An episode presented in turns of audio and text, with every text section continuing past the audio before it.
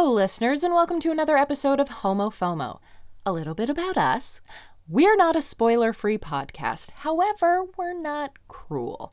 So, if you hate spoilers, know there is a strong potential that we could reveal things like plot twists and endings of the media that we discuss. You've been warned. Now, we hope that you enjoy the show. Avoid Yeah. legal snags by telling people they're being recorded. Oh, oh, oh! So you can't use Skype recording for entrapment. Oh, well, that's fine, I guess.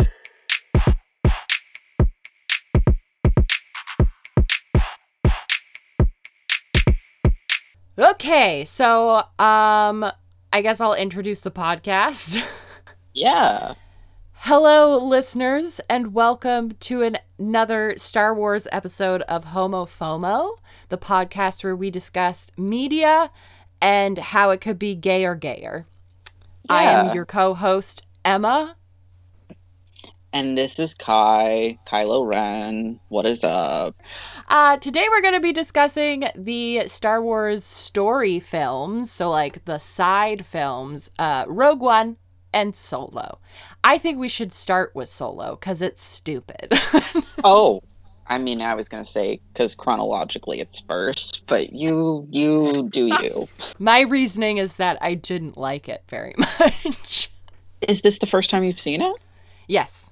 Okay, that's that's fair. Um, this is my second time seeing it. The first time I was in theaters, and the person I was with at one point did just scream like "no" at just at how bad it was. just in theater, my friend Mason was just like "no." Oh, that's too bad. Do you think we'll be able to manage to do a shorter episode today, given the fact that we don't care about Solo that much? I I think it's going to be a short episode. uh, Knock on wood. Um, but that may just be because I don't have a whole lot to say about these movies other than Solo was okay and Rogue One was fantastic. So I'm ho- I'm really depending on you being the hard carry for Rogue One, being able to really elevate that conversation since you love it so Oh, much. Jesus Christ. Well, we should never depend on me for that, but we'll we'll try our best. Well, I have so much to say just about Diego Luna too, because I'm a Diego Luna super fan. I mean, So- don't forget Riz Ahmed. You can't. I love Riz Ahmed as well. Yes, this is true. This is true. Okay, so starting with Solo, um, what is your first note on this movie? Uh, even the beginning text sucks. Oh, okay. Why does the beginning text suck? I- because it has no story. Well, yeah, the thing is, is about the beginning text. Supposed to give you like a broad overview about what's going on, and we don't need a broad overview of the prequel. That's the point of that this is like this is the origin story. Why would we need preamble to an origin story? I just I don't need it. It was bad. True. That is that is weird filmmaking. Yeah. Um, yeah, my first note for this movie is just here we fucking go. Um, Equal energy. equal. So we, I think we started off in equal energy. Yeah. So Solo went through a change of director, did it not? Oh my god, yeah. Yeah. they had almost finished it. They had almost finished the movie, and then they remade it with a different director. Yeah, which was Ron Howard was the one who did the final version, right? or that it was people who did comedies, right? It was I think it was two directors that did comedies. I'm actually for the first time in our podcast history going to look this up. Um, um, so I guess it was Phil Lord and Chris Miller who did 70% of the film before Ron Howard took over. I don't know what films they did. Chris Lloyd and I know Christopher Lloyd. but yeah, but could you imagine? Could you imagine finishing seventy percent of a film and then having it taken away from you? That would be really heartbreaking. Yeah. I, I mean- really want to see, sorry, I really want to see what movies they did because I feel like if I get a gauge of their filmography, I can judge whether or not they would have done a better job with it than Ron Howard. I see that. I see that. The original filmmakers probably would have done a much better job. I'm unfamiliar with these directors. I think that they are also comedy actors. Um, Oh, so I'm just gonna we're gonna give up on that. I'm just gonna give up on the pursuit. Yeah, it's something I could have looked into before we started recording, but You don't like Solo enough for that. I really didn't care about Solo enough for that. So sorry, listeners. so Ron Howard took over, and we got uh, Solo, a la the Grinch man. We certainly did. But you know what? Hey, the Grinch, the Jim Carrey Grinch is probably one of the most marvelous gems of filmmaking, in my opinion. Personally, I don't have a Christmas movie I like more than Jim Carrey's Grinch. Yeah, we actually watched it together this Christmas. We did. I also am a big fan of Arrested Development, which I know that that wasn't created by or directed by Ron Howard, but he does just do the great voiceover for it that I love. So, hmm, I wouldn't know. Oh god, Arrested Development's fucking ridiculous. Anyway, Is that where your attraction for Jason Bateman is coming out? I don't know. I think I just like being problematic at this point. Jason Bateman isn't problematic. no, he doesn't appear to be, but he's also not not problematic. You know what I mean? Yeah, he's not like out there at rallies speaking out against the man. He did kind of shut down um, the actress who played Lucille Bluth when she talked about the kind of terrible experience she had working with Jeffrey Tambor on Arrested Development. And Jason Bateman did have a moment of like mansplaining to her. Oh, good. But then he like was on Marc Maron's podcast and was like, "Yeah, I just need to shut my mouth." Oh, well, that's nice. Good learning. Yeah, good stuff. Anyway, but Jason Bateman was not in Solo. We are one point into this movie. Yeah, which was that the opening text didn't need to be there. No. Um, and then the, my next point is there are stupid dice, which is product placement. The idea that he has these dice that hang over the, I don't know, ship lingo. What Oh. is the the rear view mirror? Which is Yeah. crazy. Yeah, it's very like again, like the like a very subtle version of the nod to the diner in the prequel movies. Just gotta Like- sell those dumb toys. Or like, yeah, if Han Solo was a human on Earth, he would 100% have these in his rear view mirror. God, I hate that. Uh, and then I I like how we're both just like, ugh, what? It, it's just so unlike the prequels. This is the thing. There was things to talk about in the prequels. You know what I mean? Like it was so bad that it was actually ripe for content. one hundred percent. Solo is just flat. It's incredibly flat. So how about we just how about we bang out these points and then move on to Rogue One? So, so my do next my next point. Some people pronounce his name Han. Some people pronounce it Han. I I don't like that inconsistency, but that existed in the original trilogy. Whatever. Yeah. Um, Rebel Han is pretty good. Uh, he he's in the army, or you know, he's a pilot in the Empire's realm, and Mhm. at some point they're talking about eliminating hostiles in a planet they're colonizing, and Han is just like, "Well, it's their planet. We're the hostiles." Good point. Yeah. Got me there. Speaking Mhm. truth to power. Good for you, Han. So he's not totally apolitical. No, he has opinions. He just doesn't stand for anything but his own survival, which I guess I can forgive as like a child growing up in a fascist world. Yeah, for sure. It also just kind of like is consistent with the fact that Han Solo I don't know, he just seems like one of those white dudes where everything came easy. Oh, yeah, but that's the opposite of how he lived.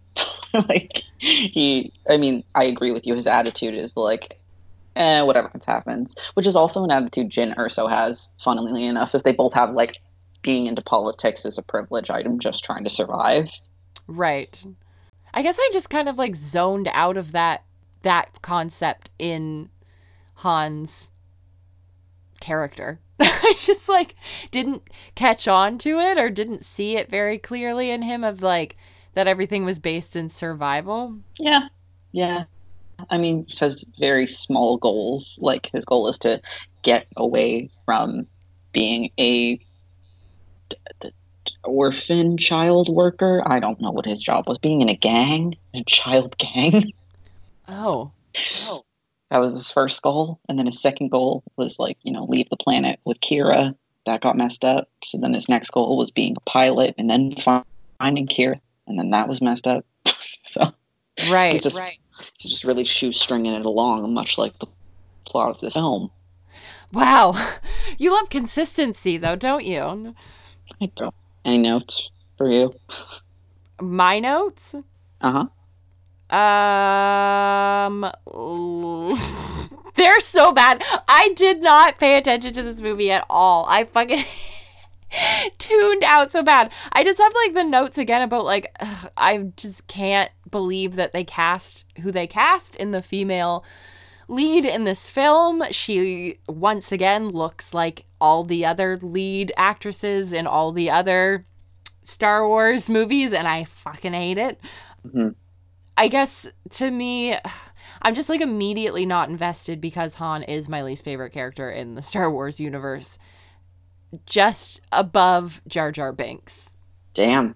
Yeah, I really just don't. And honestly, I didn't find the actor that they cast uh very engaging. See, I was going to debate you on that because I actually think they did a great job casting, but his hair looks stupid. And that is what ruins it.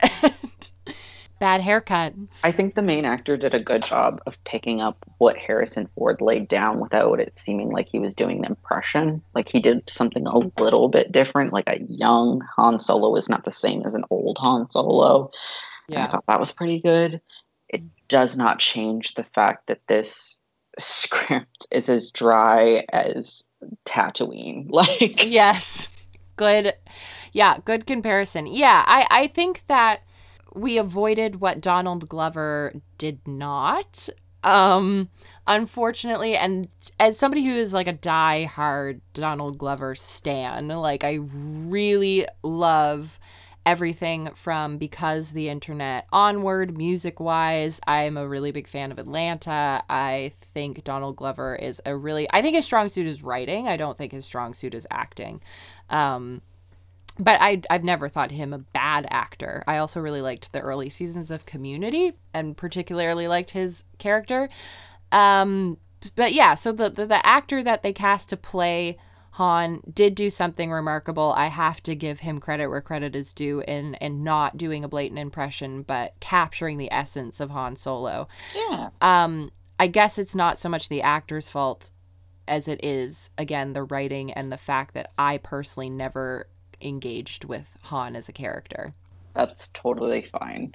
Um, let me skip to something you'll like, though. Although I think we do have to mention the fact that this movie shows how Han got a last name and it sucks. How Han got what? Pardon? A last name, Wait, when did we learn that? Emma. I was really not in it. I was really not in it. So when he manages to escape the planet by sneaking through a door or whatever, he immediately goes to a recruitment booth where he is asked basic information that he does not have. And when he says that he doesn't have a family name because he doesn't have a family, the recruiter who's signing him up to be a pilot for the Empire just puts his name in as Solo. Oh lol. That's actually that's actually pretty nifty. I can No. dig that. No, No? I cannot dig that. I thought it was very, very, very. I mean, how else are you gonna get the last name Solo? I guess. You make it up. What I thought he, he was going to like giving people a fake name until one stuck, like Ziggy Stardust. I would have loved it if it was Han Stardust.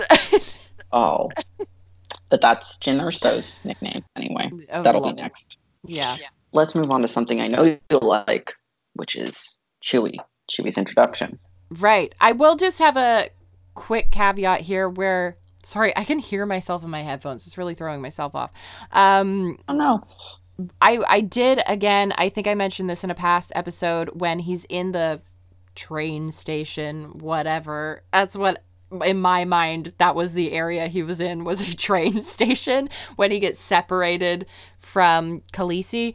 Um, but I like the propaganda that was playing in the station because Yes. of world building again. I thought like the being like join the empire. It was like, oh right, again, put you in this thing of like look, looky here, we're in a first order in a fascist regime that's trying to overtake the galaxy and they're trying to make it look all peachy. And it was just I I thought that was a really fun detail that I liked. I fully agree. I think it's a great idea to show how people would even get indoctrinated into this. And by showing it's parallel to our world, it really shows that the only reason Han signs up is not due to any sort of loyalty to the Empire, but strictly out of uh, like a necessary route out of poverty. Yeah. Yeah. Which is very reflective of this world. Yeah, for sure. Which again kind of makes me seem like a hypocrite for saying that I don't like but I think I don't like aesthetic links to our world as much as I yeah, like that's what bothers me more than having context for certain behavior that is based on the history of human humanity, not human anything, but Yeah. Ideological parallels to the current world are more believable than the idea there'd be a retro bar. Yes. Yeah. And I we there's certain things that we as the audience need regardless of believability in order to to be emotionally invested in a story or like understand the story like to make up completely new concepts of fashion like it, like even fascism itself so yeah before i go on too much of a ramble i i understand that world building and that makes sense to me and I appreciate those kinds of things that give us context for understanding the motives of the characters and yada yada. If, if listeners have made it this far, I think they can notice that our tones are incredibly flat. That will change at Rogue One. I can mm. at least promise that. Promise, promise. Yeah. Okay, so we meet Chewie. Which I thought was really cool. I thought him being like the monster in the pit that people get punished by being thrown to. That was pretty funny. That was really funny. I I really like the introduction of Chewie too. I thought it was really funny. Um Did you like Han speaking Wookiee? Because that I- was great. I I really liked hearing Han speak, and I like him going, "Yeah, I speak a little." So I liked that a lot. I thought it was really good, and I immediately immediately like the dynamic between them kind of set up, which was great because who wants to watch a whole movie where they don't have that dynamic? You know what I mean? Oh yeah, no, it's it's established in their meeting that Han can walk out of his ass and come up with a plan, and Wookiee will, or sorry, and Chewie will back him up, but he will complain about it. Yeah, and that just is their permanent state as a couple for the rest of Star Wars. And then there's a shower scene, which is great. Ah, Okay, so I have a great note on that. Which It is says Chewie and Han shower together, then romantic music playing that is reminiscent of Phil Collins is my life. oh, I didn't get the Phil Collins connection, but now I'm kind of jealous. I guess that was just for me how it was hitting. Just interpreting Phil Collins.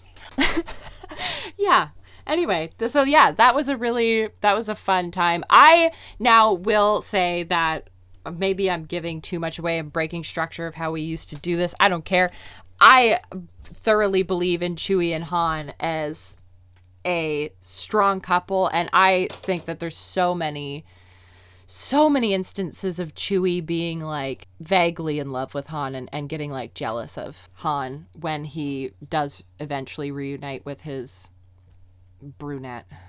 Qi'ra. Right. Qi'ra Qi'ra. with a Q, because we're special. Because it's another galaxy, so same name, different letters. Yeah, much like Mhm. Jenner. So I can't. I my brain is like just get to Rogue One. Just get Let's to Rogue just- One. um, okay, so after after the shower scene with the Phil Collins music, according to me, um, I just wrote, I feel like Chewie looked a little jealous when they mentioned Han's girlfriend, Yeah. which feels like I'm missing some information, but still, that's the next thing I noticed in the film. He's got what she'll never have, which is more hair. Mm. Illustrious, Yeah. And you know beautiful hair. Chewie had lasting power. You know, it's, it was Yeah. him and Han till the, the Where's end of his this days. Qi'ra with a Q nowadays? Gone. She's never to be seen from again, and I'm not. I'm not mad about it. but is to be replaced by another brunette, Princess Leia, later on. Yeah, you got Or there. is to be replaced by another brunette, Chewie. But okay, first, first of all, true. Second of all, at least Carrie Fisher has brown eyes instead of blue eyes. Crazy. She is more like Rey. If we need to take, if we doesn't Rey have brown eyes? I, I should know this, maybe. I am decently sure Rey has brown eyes. I know that because that's how we take our lead females seriously. They have blue eyes, no last power. You know what I mean? I mean, sure. because we killed Jinner, so blue eyes, brown hair. We we forgot about Qi'ra, blue eyes, brown hair. I bet this is like the fifth time we've diverted to Jyn Erso, and that's my fault. That's fine. I'm happy to talk about Jyn. Bring it in. Because she's so much more interesting than Qi'ra. Oh my god. Everybody is so much more interesting than Qi'ra. And listen, that is not the fault of um oh, give me a second. Her name will come to me. Um Emilia Clarke. Emilia Clarke. That is her name. Um yeah, I think Emilia Clarke is a very bright, engaging actress, but Qi'ra was not written. She was not a written character. She was a half imagined ingredients list on the back of a cereal box. Like, That is. That's too accurate. I can't believe that just came out of your mouth. That's too real. it's the worst. And Daisy Ridley does have like hazel eyes, so Oh yes, that's probably why I couldn't think of them, as they were between colors. there we go. Important information. This is why you subscribe to us, listeners. Um, Like and subscribe, leave a comment. Anyway. Listen. Anyway, okay, so Chewie's jealous when when Qi'ra gets mentioned. Mhm. It's palpable. It's there. Why? I say so. That's why. Oh, I j- my next note is are her teeth sharp? Love that beauty standard. Are we I didn't write who I was talking about. I didn't write anything else other than teeth sharp. That's a beauty standard I can I can get behind. Is it Woody Harrelson's wife? I'm pretty sure it is Woody Harrelson's wife, um, which makes sense. And it's not Thandie Newton who plays Woody Harrelson's wife in this, is it? Because I've been watching West Westworld, so Thandie Newton is just top of mind right now because Thandie fucking Newton. Yeah. Yeah. Um, unfortunately, I don't know her character's name, which is unusual for me, but that character does immediately die. So Yeah, there's- they're like, let's bring in Thandie Newton because women like Thandie Newton. We do. It's a fact. Sorry. Um, oh yeah, this and- movie really appealing to the women. yeah, I know. I know that was top of mind for them to appeal to their female audience. Well, they brought in Donald Glover, so women who like men, maybe. True. As a as a woman who likes men, Donald Glover was a big draw for this film. I, I won't lie. The biggest, Yeah. the biggest straw, and it fell flat. Anyway, Yeah. So we get introduced to Woody Harrelson, and I just wrote, hate to see anyone kiss Woody Harrelson. really, I hate Woody Harrelson in a deep What? way. I fucking hate Woody Harrelson. what would he do? Oh, he didn't do anything. I think he's a chill dude in real life, but I find that every time I see him in a movie, he's one of those actors who always plays Woody Harrelson, like he always plays himself, um, which is fine, but I don't like uh, Woody Harrelson is not someone I'm interested in watching. He's just the same kind of weird Hunter S. Thompson esque, like dope smoking, usually like socially inept man child. Anyway, That is crazy because I have loved him ever since I saw him in Zombieland, and then he played Haymitch in the Hunger Games, and I loved him. You liked Haymitch? Yeah, I love Haymitch. I read the books. Those are like some of the only books I've ever read in my entire life. or the Hunger Games. I okay, I mean we could do a whole another episode on debating Woody Harrelson. I found his Haymitch so boring. Anyway, but that's because I find Woody Harrelson boring. I think Suzanne Collins in the book wrote Haymitch for Woody Harrelson. That's how good I think he played him. we don't agree at all today. Yeah, which you know what, spicing it up, right? yeah, let's find it out. Okay, so do you have any uh, notes in the introduction of Mr. Harrelson? Um, just we've killed the woman of color whose sole trait was Beckett's wife. Yeah, great. Which again, marketing to women. Thank you. Yeah. The next note: I hate that Ron Howard, the man who directed the Jim Carrey Grinch movie, did this to me. yeah, it feels more personal knowing that he he was the one behind a beloved Christmas classic, and yeah. then this. Really, really stung. Honestly, I mean, how cliche is that? The first person person they kill a woman of color. Like, fuck you. You might as well have made her a lesbian. That's how cliche this is. I know. Just why don't we decapitate uh, Cara Dune while we're at it? So, oh, I actually looked up how much this movie cost. Two hundred and seventy-five million. One of the most expensive films ever made. Uh, probably because of the reshoots yeah, definitely. And because the reshoots didn't just like replace actors or replace directors that, you know, from what I can tell, don't have the most illustrious or like their films and television shows aren't uh maybe in the zeitgeist as much as fucking Ron Howard's films, right? So like Ron Howard is an expensive director to bring in for the reshoots. It's not like they're like, oh, let's just bring back Gareth Edwards who did Rogue One. But like it was Yeah. Had to be like Ron Howard is like a few notches below Spielberg. So Really? Yeah, his production company's pretty big. like Ron Howard's pretty big blockbuster director. I mean, The Grinch is obviously one of the greatest films ever made, so I should I should have known better. I you can't put a price on talent like that. True. Except you can, true. and it's uh 275 million. So right. Yep, that's the exact price of Ron Howard's talent. and probably did not break even at the box office, but what do I know? Oh no, I don't think this one did. Okay, so the next scene we are brought into a party um, where we see Qi'ra all grown up because she's dating the bad guy. Um, I made note that there was a black lady in a gold dress dancing like Lorde. um, and so that's what Planet Lorde is from. Yeah, and she honestly deserved a full-on character. Um, I feel I feel that way about a lot of the singers that are introduced as like set dressing in these sorts of scenes. Is they usually look very cool, and I want to know more about them. Right.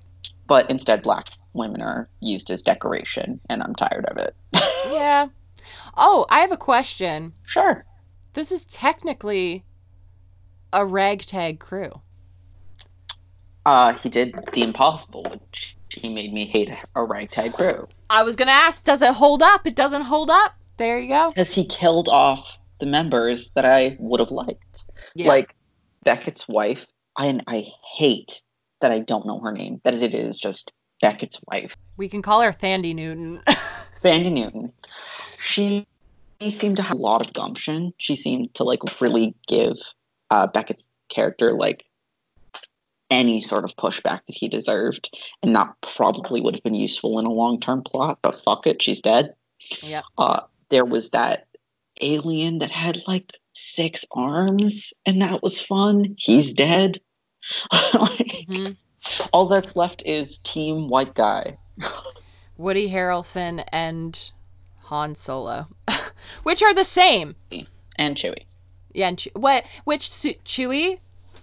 A star, a beautiful and majestic. I will never, I will never not love and adore Chewie. That's totally fair, but he does not count as a brown man, regardless of his fur. He's a brunette at best. He is just a brunette. I understand that. okay, so that all sucks, and we're at a party. Um, they send Chewie just off, just go to the snack table so that I can have a moment with my lost child love, which sucks. Yeah, Qi'ra with a Q is back and femme fatale as ever. But something that is interesting to me now, but was not at the time. Do you know who the man who plays the villain is? This man with a scarred up face. oh, yes. Shit. He's the man that plays Geoffrey Chaucer in A Knight's Tale. Yes, I was gonna say, is it Paul Bettany? Because I remember being like, oh, I because I um, I love Paul Bettany. Like, I don't know what's wrong with me, but I'm obsessed. Um, yes, I of course you know that man's full name. Why wouldn't you? Paul Bettany's my dude. Because you just are really into every Heath Ledger movie, I imagine. yes, I have watched every single Heath Ledger movie that has ever been made by Heath Ledger. Uh, yeah, I I figured. But yeah, he plays Chaucer, and now he plays a wildly different character, which is a scarred up bad guy, which is fine. It's cool. And he also played um uh Jarvis in The Avengers. Yes, he did. I googled that late last night. I should have known. Yeah. No, it's okay. he's he does kind of he's a character actor for sure. He rarely gets leads. Um yeah.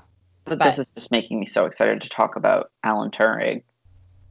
Alan Turing. How the fuck do you pronounce his name? Alan Turnick?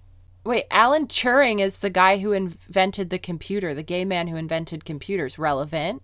Don't watch the Benedict Cumberbatch thing, watch the documentary. Um No, no, Alan Turek, who plays so many voice roles. He plays K2 in Rogue One, but he also plays the chicken in Moana. he plays the villain in Dollhouse. Oh wait, you don't watch Dollhouse because you hate Eliza Dushku. I'm I don't hate Elijah I do. Yeah, you're Yeah, you do. Uh, I hate to say that I hate Elijah Dushku, but I just anyway. No, I actually so I'm not familiar with this person. no, you super are because he plays everything. He's he plays one character in almost every movie. Okay, Alan. Turek, YK at the end. Oh, Tud Kick Tud Kick. Oh, Alan, uh, the blonde guy. He's blonde. Why are we why are we both like developing dyslexia with this one name? This guy?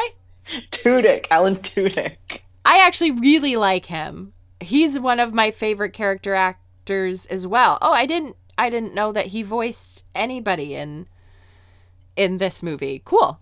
hmm Yeah, uh, but not solo. Rogue One. He plays K two. Oh, okay. Right. Oh, okay. Wait, why are you bringing him up? Because we were talking about Bennett, the man, Paul Bettany. Paul Bettany. Okay, we're gonna have to move on because I these are just interchangeable white Okay, men. so you were just saying that. Okay, so Alan Tud, Tud Kick. Well, anyway, it doesn't matter. Um, he he's like a Paul Bettany. Yeah, he's like a like a Betty man. okay, let's move on. Let's move on. I might have to cut all that out anyway. Let's just keep going. Okay, moving.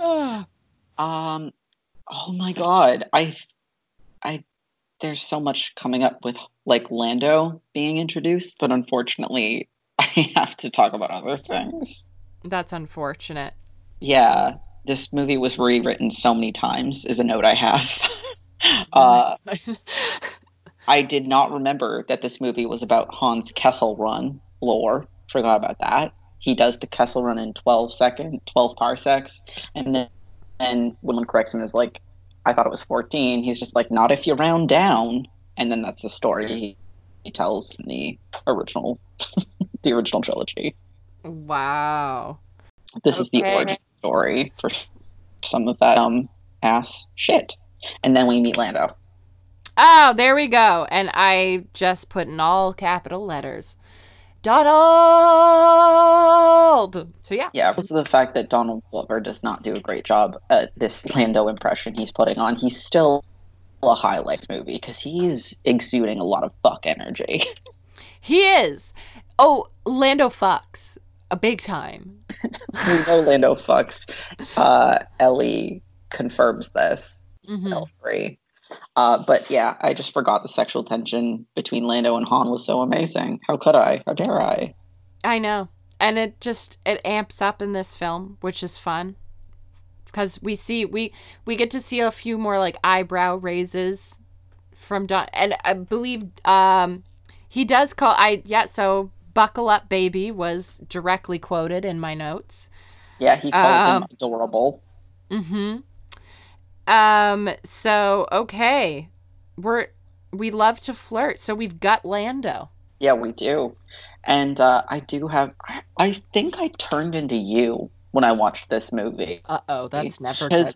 Two Emmas cannot stand. because I just keep finding trying to find anything to take my attention away from what's happening. I have here there's a double-eared white bat alien and I want plushies of him. At what what, what- point? Yeah. I mean, honestly, the background of this film better than what is happening. And my favorite characters are background characters. Yeah, we, In- we know. No, my favorite um is the Crumb. I Pardon? Crumb. Who's the crumb man? Oh, Salacious B. Crumb. But I mean, in this movie, my, my particular favorite characters of like the entire thing is the refugee clan of like warriors, refugee warriors that are like fleeing the wrath of the Empire. Yeah, Enfys. Enfys Nest, I think her name is. Enfys Enfys. Nest, or yeah, it's something Nest, but she's like amazing. She is the most interesting character that gets just like no backstory. Yeah, I feel the same way about Jenna a bit, but Yeah, I mean, it's not true she doesn't get any backstory. She, we do know that she's a refugee, but she's a fucking teenage girl who is in charge of what would you call it? refugee rebellion? yeah, They kill, they kick ass. they do. Um, but back to Lando who fucks. Um, Oh yeah, I guess we do have to talk about him. after Buckle Up Baby, um, Han wins the Millennium Falcon hmm in the poker game, It's I- not poker. It's a made the up nonsense, dumb bullshit game. and Chewie scoffs at any mention of Keira Knightley, which was supposed to be my reference to Emilia Clarke's. Because again, Keira Knightley could have easily been in that role too. No, because she's not wearing period dresses and she's not hitting on women. Pardon me. How dare I talk about Keira Knightley? But like honestly, sure. Like Keira Knightley, Emilia Clarke, whatever. They're all the same.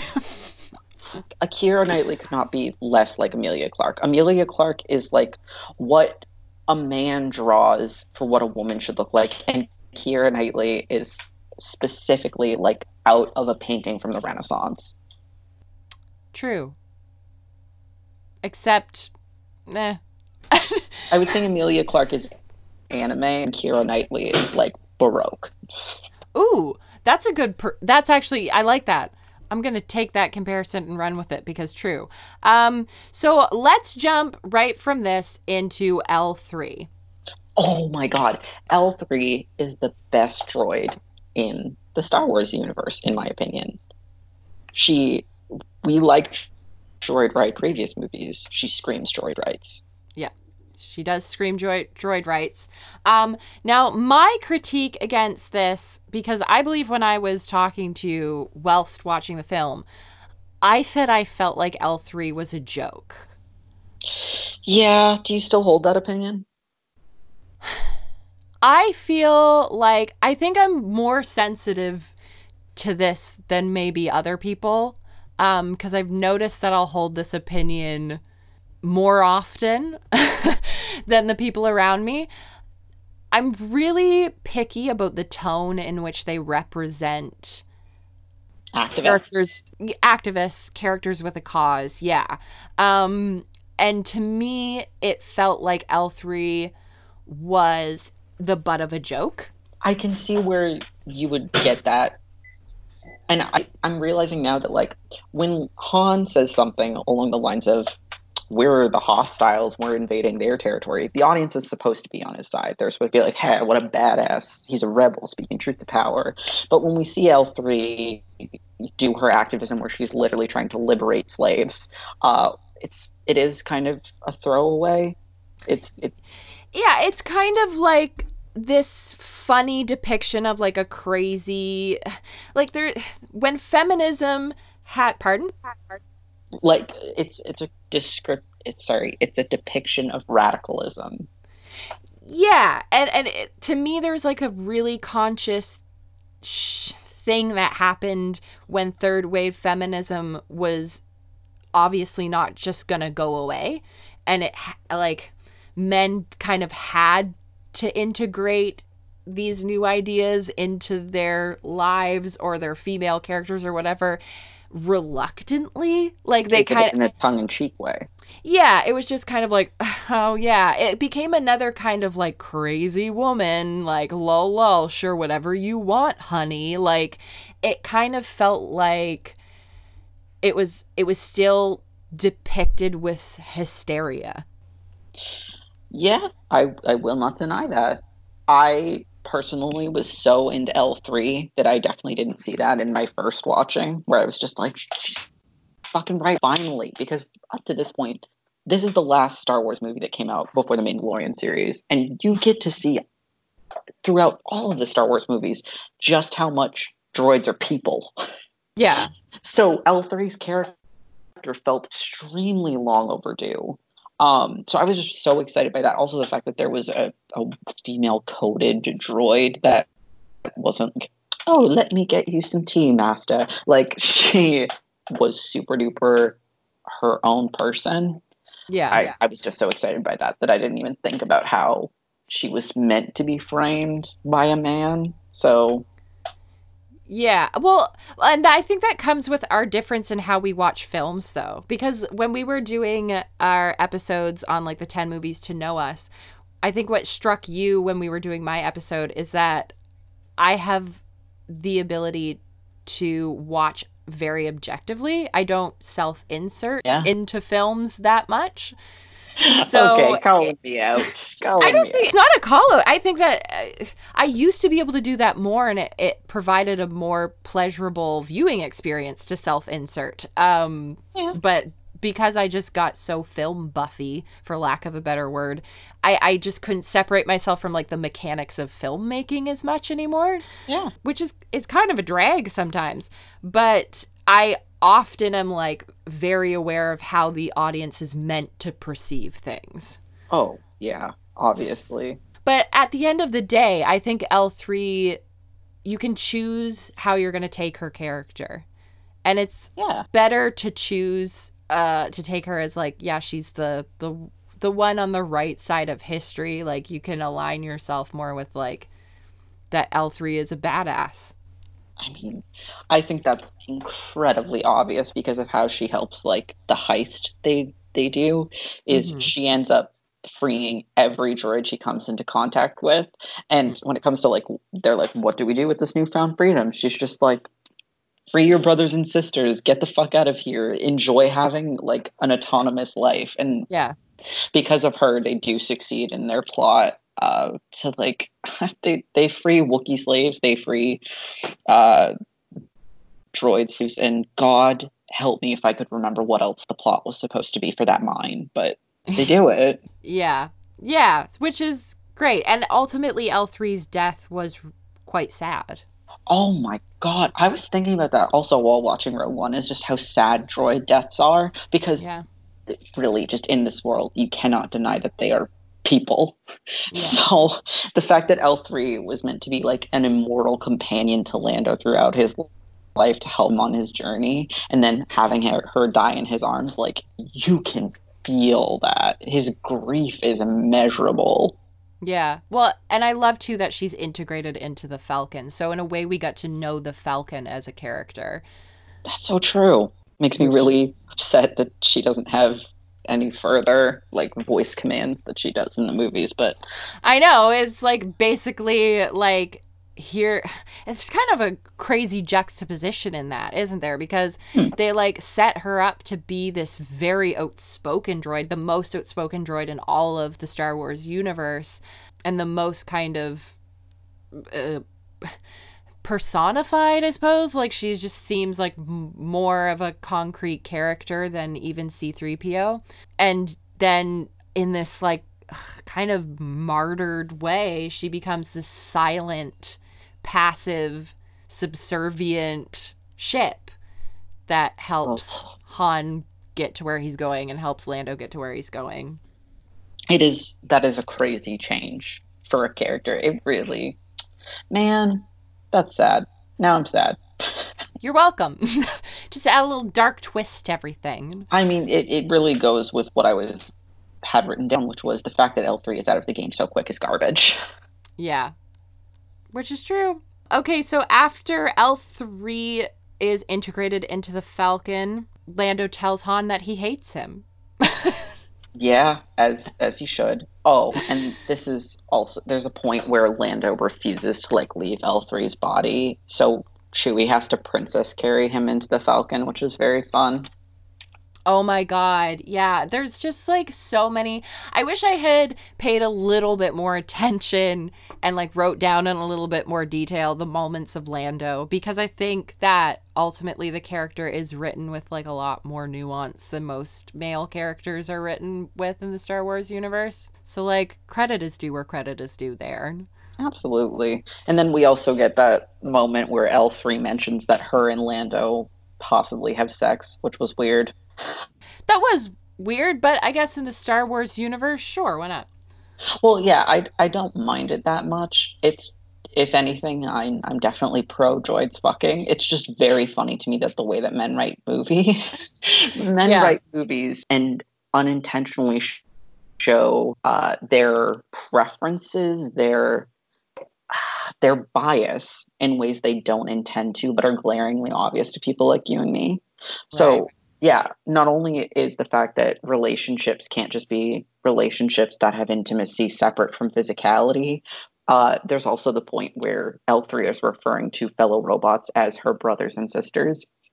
What do you mean? Why would a robot have a gender? Like that yeah, that is yeah. that is the writer showing their hand being like, I think there's only two genders, even in a, a galaxy far, far away. Like, what the fuck are you talking about? Yeah, I found that happened in the new Picard series once or twice too. Uh, there's also something else I watched recently that I was like, that's a little bit heteronormative, isn't it? Crazy. But yeah, it sneaks in there.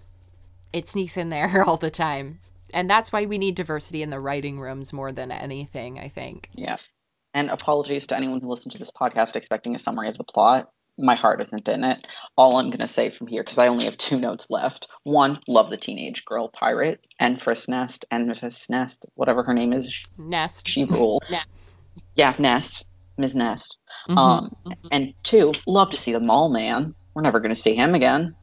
Yeah, so I think we can uh, pretty much close out with that being the note of our agreements on Miss Nest being just a really great uh, subplot to this film, yeah. um, or not even a subplot, a footnote. And uh, as as somebody who is a Darth Maul stan, oh yeah, I I concur um, that it was very nice to see the Maul Man back the the Maul Man prophecies. He's the Maul Man. Um, yeah, which Darth Maul Mothman? Start that mm-hmm. conspiracy theory now. Mm-hmm. Um, yeah, Photoshop. So ultimately, at the end of this film, who do we feel is the gayest character? Uh, Lando. That was easy. Yeah. Uh, easy peasy shampoo squeezy. It's it's Lando all the way. I would also like to point a finger at the people who touted around that Lando was going to be a pan character and then made no such mention of it on screen. You don't have to say the word pansexual for us to like understand that it's not about gender. Also, people who wrote this movie think that pansexual means you will have sex with anything, as in having sex with a droid is what makes you pansexual. No. pansexual means you are attracted to people of any gender. And all you showed us was him half heartedly flirting with Han, which I appreciated, but isn't canon representation. No. And just uh, a footnote of him maybe fucking a droid, and that's not pan. That's not pan representation. You could have done better anywhere. Oh, absolutely. Uh, the whole Star Wars franchise could have done so much better. could have done so much better. Um, yeah. So, is there any character that you related to in this film at all? L3, obviously. I love being perceived as crazy while I speak truth to power. Excellent. Honestly, um, I would have to say I'm probably close to L3 as well. Wow, we're the same person, even though we disagreed so much about like minor facets of this movie. Yeah, I would still, well, you know, values are what keep a relationship together. I think shared values. So we have that to a pretty high degree, I think. Oh, I would absolutely agree with that.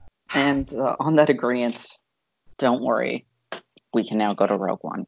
Are you ready to rumble? Okay, so we'll take a quick break. I'll insert a little break for y'all to get coffee, donuts, live your best life, um, and we will be right back.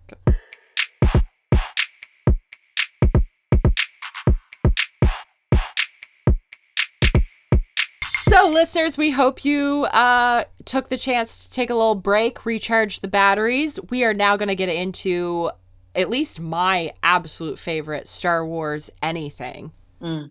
What's not to like about it? What's not to like? It's Rogue One, a Star Wars story starring Diego Luna and um, Felicity Jones and Riz Ahmed. And f- that's as far as I got. I'm so sorry. Yen. Donnie Yen. Donnie Yen. Yeah. And mm-hmm. Forest Whitaker and Mads Mikkelsen. Oh, Hannibal Lecter. Oh, and Danny from Bloodline.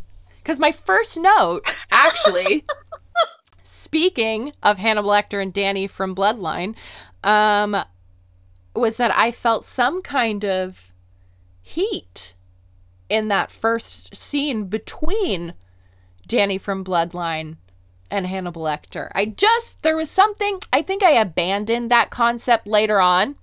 You're talking about Ben Mendelsohn? I am talking about Ben Mendelsohn. What, you didn't watch Bloodline? First of all, I have no idea what that is. Oh, it's got Kyle, it's got Kyle Chandler in it from Friday Night Lights. So, okay. Coach Taylor. Oh, it's so good. Netflix. Watch it, The Choir. I might. I, I have no, Emma, I'm going to be honest. I have better things to do. But you might not.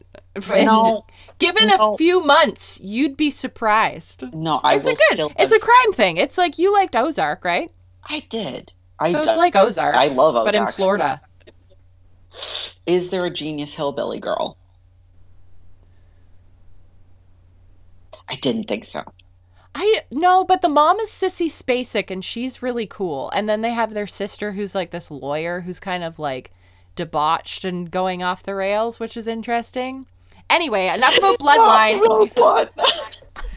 enough about Bloodline. I'm not trying to hard sell anybody on Bloodline. What do you think? Was there a tension between Ben Mendelsohn and Hannibal Lecter? There is always going to be a sexual tension in a well played, civil, but tense chess match. And that is what this verbal exchange with them is, where like Mads Mikkelsen is pretending, or sorry, Galen Erso pretending that his wife Lyra is dead and that they don't have a child so that Jyn has a chance to escape.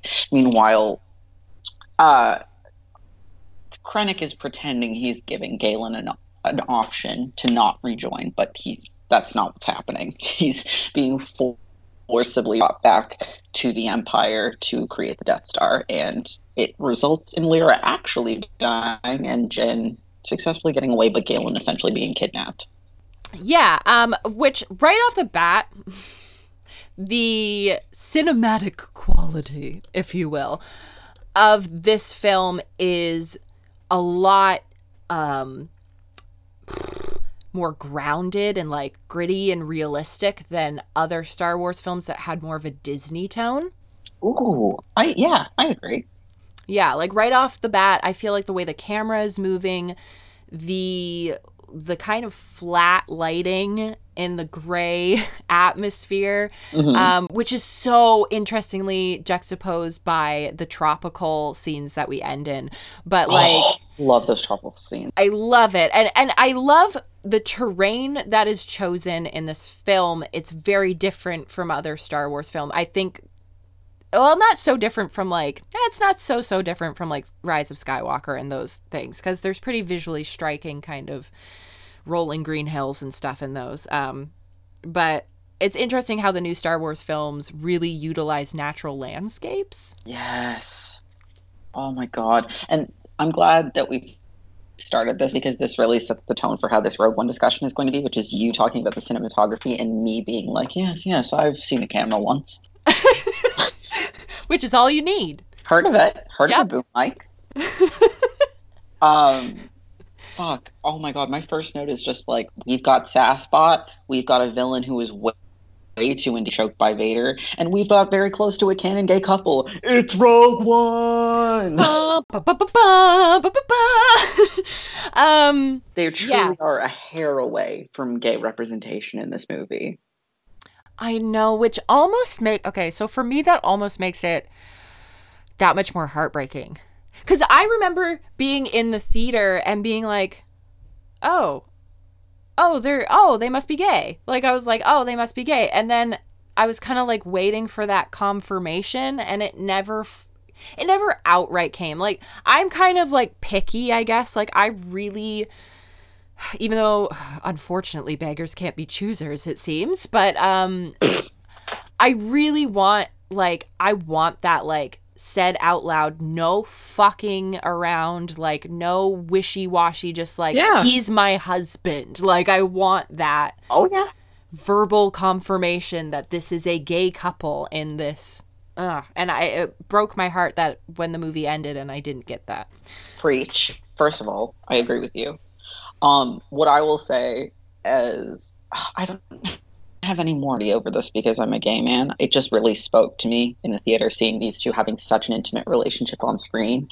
And if the compromise is they got to have an intimate relationship, but their status was left ambiguous, versus if they had less of a story arc, but it was confirmed they were married, I think I am happier with this trade. It doesn't change the fact that this movie came out in like 2016, and that is long overdue for canon gay representation in a Star Wars slash Disney slash mainstream film. That mm-hmm. should be okay. Yeah.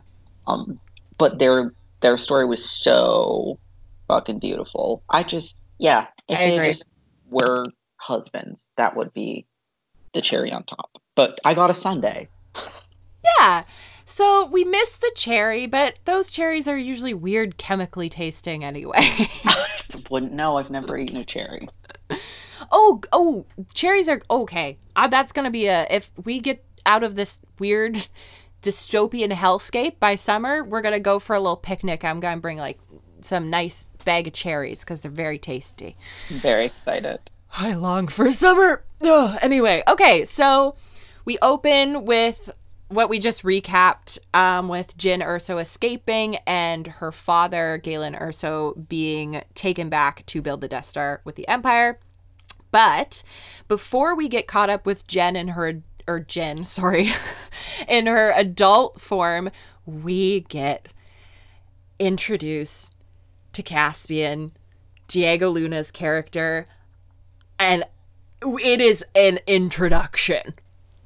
Oh God, that I you have so much to say about this. I'll make this quick for my my note. When I first saw this movie, I obviously knew that the ending of this movie was going to be like, you know, everyone's going to die, but there it's it's for you know plot fleshing out. And when I saw Cassian's character, and it was established right off the bat, this dude may work for the quote unquote good guys, but he was shady as fuck because he will kill an owl to get away. I was like, they are putting an anti-hero like a a shady protagonist in this film. And he has a super hot Spanish accent. Okay, I love the Mexican accent. To me, it is just like uh, so pleasant to hear. Um, I'm a big accent person. I also love the Irish accent. Shout out to the Irish. Um, but the Mexican accent, I started to get kind of into like different Spanish accents, and I just love Diego Luna's accent specifically, but also Mexican is is really lovely to hear and i'm so glad they let him keep his accent. Um, diego talked a lot on this subject uh, kind of the reception he got from fans especially fans who had parents who were immigrants or they were immigrants themselves.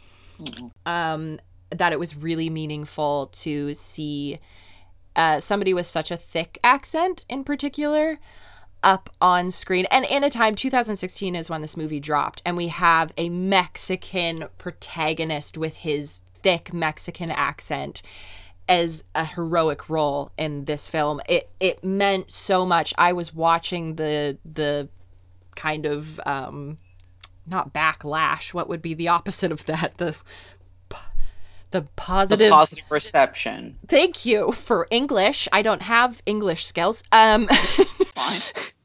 yeah, the positive. I was watching the positive reception kind of unfold because I follow Diego Luna on Twitter, and he was posting occasionally about things fans were saying. Um, Gotta follow Diego Luna on Twitter. yes, you do need to follow Diego Luna on Twitter, and he's a he's a very political person. Uh, in his own right, which is is lovely to see. As far as I know, Diego Luna not problematic, quite the opposite. So That's very good. But yeah, but as far as and I think I said Caspian, pardon me. I mean. Cassian. I don't know where that P came from. By the way, I want to apologize to anyone listening from here on. Uh, while I am on the A spectrum, I still apparently can feel attraction in certain degrees, and the core has made me very attracted to men in this film. So you're going to hear my, my thirst ass talking about that for the next hour. I honestly li- listen. Same.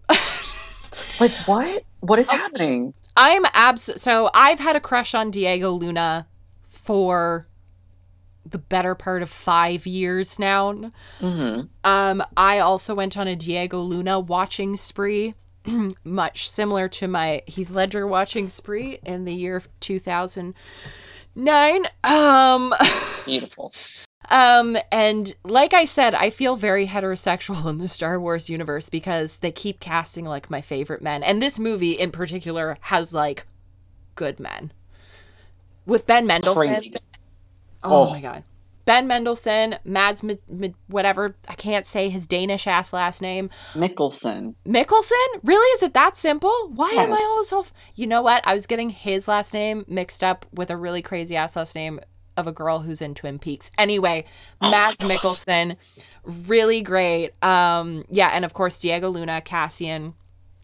I love the introduction that we get to him because yes, it kind of sets him up to be an anti-hero, but it also ties in in this great way to what we find out about his character when he kind of tells Jyn in a, a heated tone uh, Yeah. that he's been in this rebellion since he was six. So this is a man who's not afraid to lose shit. Uh, yeah, I'm good. Yeah, he said he's lost everything, so I'm going to assume his parents are dead. Yeah, and you see somebody who truly has nothing to lose. Like it's like it's really interesting that right away it's just like and there's like regret that he has to kill this person to get away, but like I feel like maybe it's just Diego Luna's face. I don't know, but there's Yeah, like he's just sad looking. he's got sad eyes. Um, so to me, it's kind of just like, but I have to do what I have to do because I'm in this deep, you know? Yeah, no, I'll. I'm just personally excited for the TV show that was clearly made for you specifically. Yeah. This is like Disney was like, how can we get our claws into Wells specifically? First, we take her catchphrase, "This is the way." Hmm. and then we cast Diego Luna as the lead in a sci-fi series. Only after Pedro Pascal. Oh my god, and Pedro Pascal in the so many good. Oh, okay. So moving on to Riz Ahmed. Oh my fucking god! I, mwah, chef's kiss. Fuck, what the fuck? So beautiful. I love. This is really showing some insight into me as a person. uh, uh, Riz Ahmed being this nerdy, shy, but still petulant, like greasy-haired motherfucker. I just live for it. It is very your type. Oh god, he's so lanky and sad. I love If he had him. a couple more face tattoos, Dartmouth Romeo. Shut up. You only say that because it's true. I mean, I've learned some things over the years. Oh yeah, we're not even talking about plot at this point. It is just thirst Us time, and that's drooling. okay. Yeah. Yeah. Um, also, the fact that the only white people who aren't bad guys in this movie is Jyn. Oh yeah, and something I do want to say. Shout out to the actress who plays Jyn. What's her name? What's her Felicity Jones. Felicity Jones. Uh, she, she's fantastic. She's really good. I struggle as to whether or not I like her or Rey as like the white girls. uh, on top of Right? my list for Right. Star Wars. Yeah, I'm I'm at the same. I I usually like Felicity Jones and things that she's in.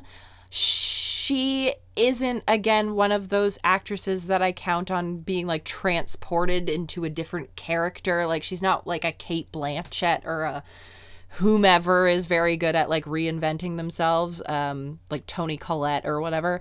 You're But missing the most obvious one, which I think is Helena Bonham Carter. But continue. Helena Bonham Carter is always a quirky goth girl, though. Oh, you're right. Maybe I gave her too much credit. I just really liked her as Biel- Bellatrix Lestrange. Anyway. Ugh, didn't we all? Fun fact: she shares a birthday with me. Anyway, I know Gemini's unite. Um, but yeah, so I don't know why we have Riz Ahmed introduced before adult Jyn Erso. I'm a little bit backwards on the plot right now. that is fine. We're just basically introduced to the fact that Galen does in fact like still hold resentment against the Empire because he's sent a pilot to his ally Saw Gerrera, aka Forest Whitaker. Um, Mhm. but Who raised Jyn? yes, basically. Well, Yeah. you know, Jyn was basically raised by the time she got there. I feel like Saw did very little raising and a whole lot of training. But anyway.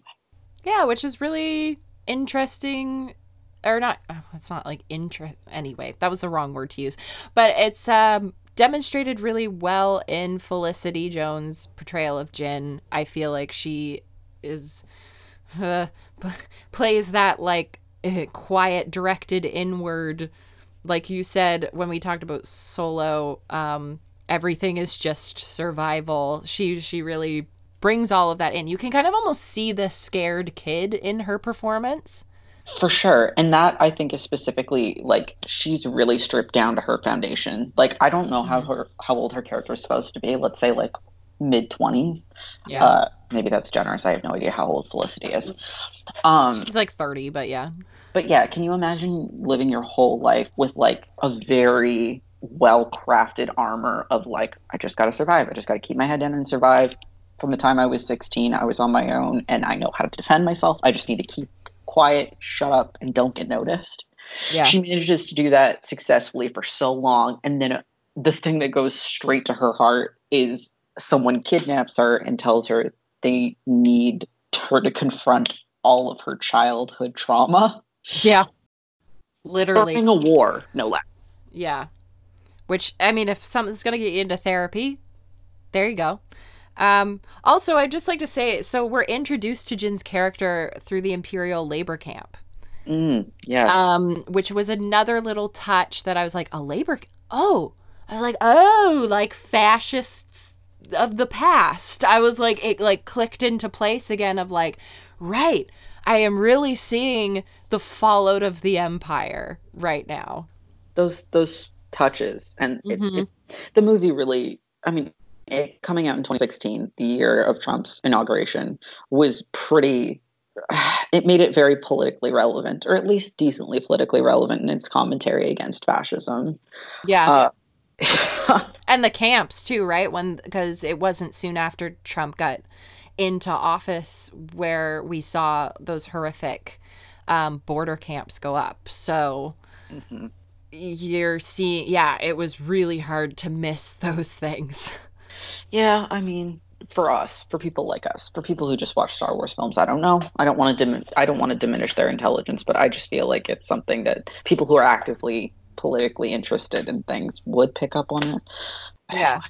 which this felt like a movie that pandered more to audiences like us than the latter.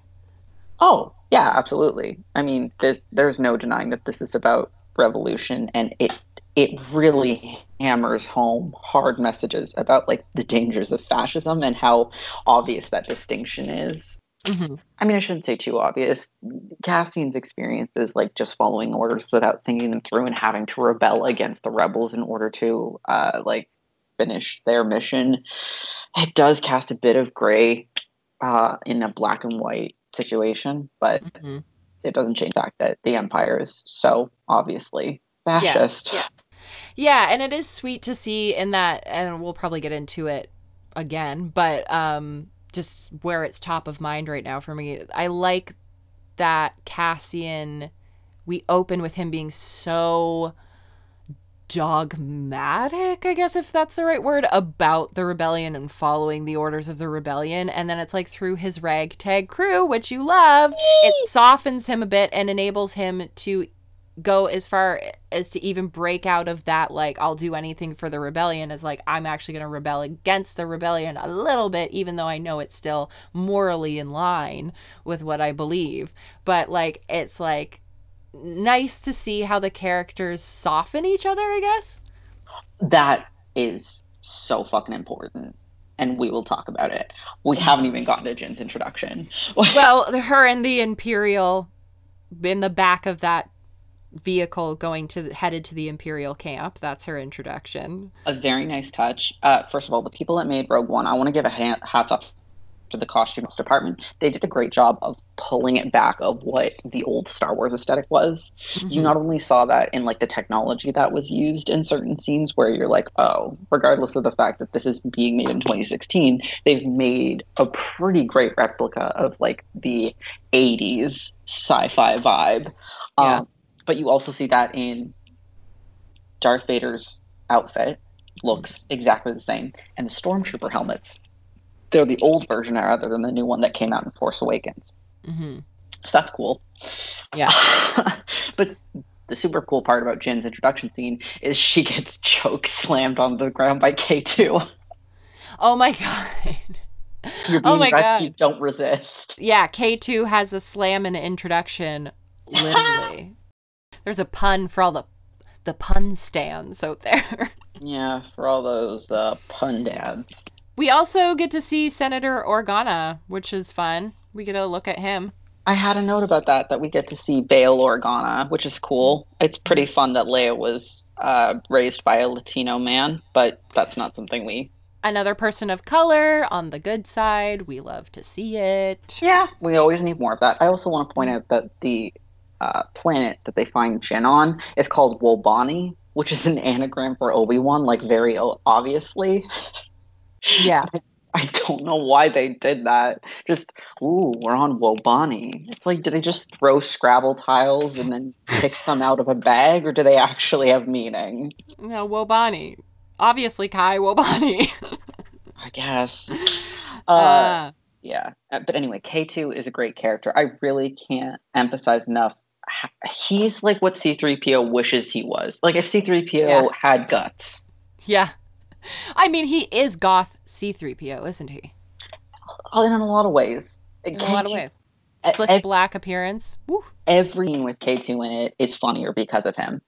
Yeah, K2 has a really good sense of humor because it's dry, which is it suits the tone of the film. It's not really goofy humor like you would see in the more kid focused Star Wars movies. It's like a little bit edgier and and a little bit more dry, which is cool.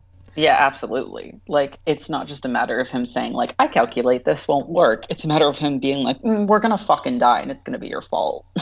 Yeah. Yeah. Um Okay. So Robitussin. That marketing still worked on me like dynamite. Jesus Christ. I say that every time someone coughs. Don't buy Robitussin. Just don't give them the satisfaction. Never bought it in my life. I don't even know if they sell it here. also, Kai does not have the Rona. He just coughed. No, no. I just talking makes my mouth dry, so I try and drink, and sometimes water goes down the wrong pipe. You know. hmm hmm Um, so do you have another note after Senator Organa gets his brief little moment on screen? Well, yeah. Um, the the notes I have around that moment. Uh, first of all, K two seems very protective of Cassian. Just gonna Mhm. point that out. I think that Cassian and K two might have a thing going on. Okay, first, first, first gay has been spotted. Yes. Uh, then as for Bodhi Rook, why did they torture him? This this hurts me so. I know. I know, and the other thing I watched with Riz, Arm- Riz Ahmed recently. Venom. Uh, No, I actually watched Venom after or before I watched the other thing, where basically it was called like uh, Last Night or Night's Watch. I forget. Something to do with the night. It was something on HBO. It was a limited series, and he was in jail the whole time. And I was like, break him free! I can't watch this anymore. and then I had to watch him suffer again. I'm like, when do I get to just see Riz Ahmed like live? When? I guess you just have to watch like the Sister Brothers, assuming that ends well for him. Ugh, assuming we will have to watch that anyway. Yeah, so he's being tortured. Tortured. There's a little Tortured. accent work for you. Tortured. He's being tortured by Forest Whitaker, aka Saw Gerrera. It hurts my heart so much. I feel like Bodhi Rook was specifically made to be like the Willow character because little known fact. Joss, we knew that if you ever hurt Willow on screen, that was an easy way to make the audience sympathize or like feel bad. And uh, God, isn't that true? yeah, and Bodhi really does that for me, where I just want to protect him. Um, by the way, there is another world where Forest Whitaker could have played Darth Vader because he even has the respiratory problems. Oh my god. That needs to be a fanfic. Well, I just there's another world where Luke and Leia should have been black. Yeah. Yeah, because James Earl Jones. yeah, James Earl Jones. Yeah. It's very important. Anyway, I didn't. Okay, this is also crazy. You know how Moff Tarkin, the old white dude that's dead that they had to CGI recreate for this movie, exists? Yep. I did not notice the first film. The first time I watched Rogue One, I had no idea that man was CGI. Oh, nice. Good for them. Yeah. That's that's yeah, they did a good job with that. They didn't do as good a job with Leia in in Rise of Skywalker. I think the reason is that in Rogue One, Moff Tarkin is inside in a dark building in the vacuum of space. Right. In Rise of Skywalker, Leia is outdoors in a sunlit forest. True. like yeah, getting the lighting would be really hard. The shadows really help. Yeah, for sure. That's true. And artificial lighting is just easier to work with in editing. I find as a photographer anyway. Um for sure.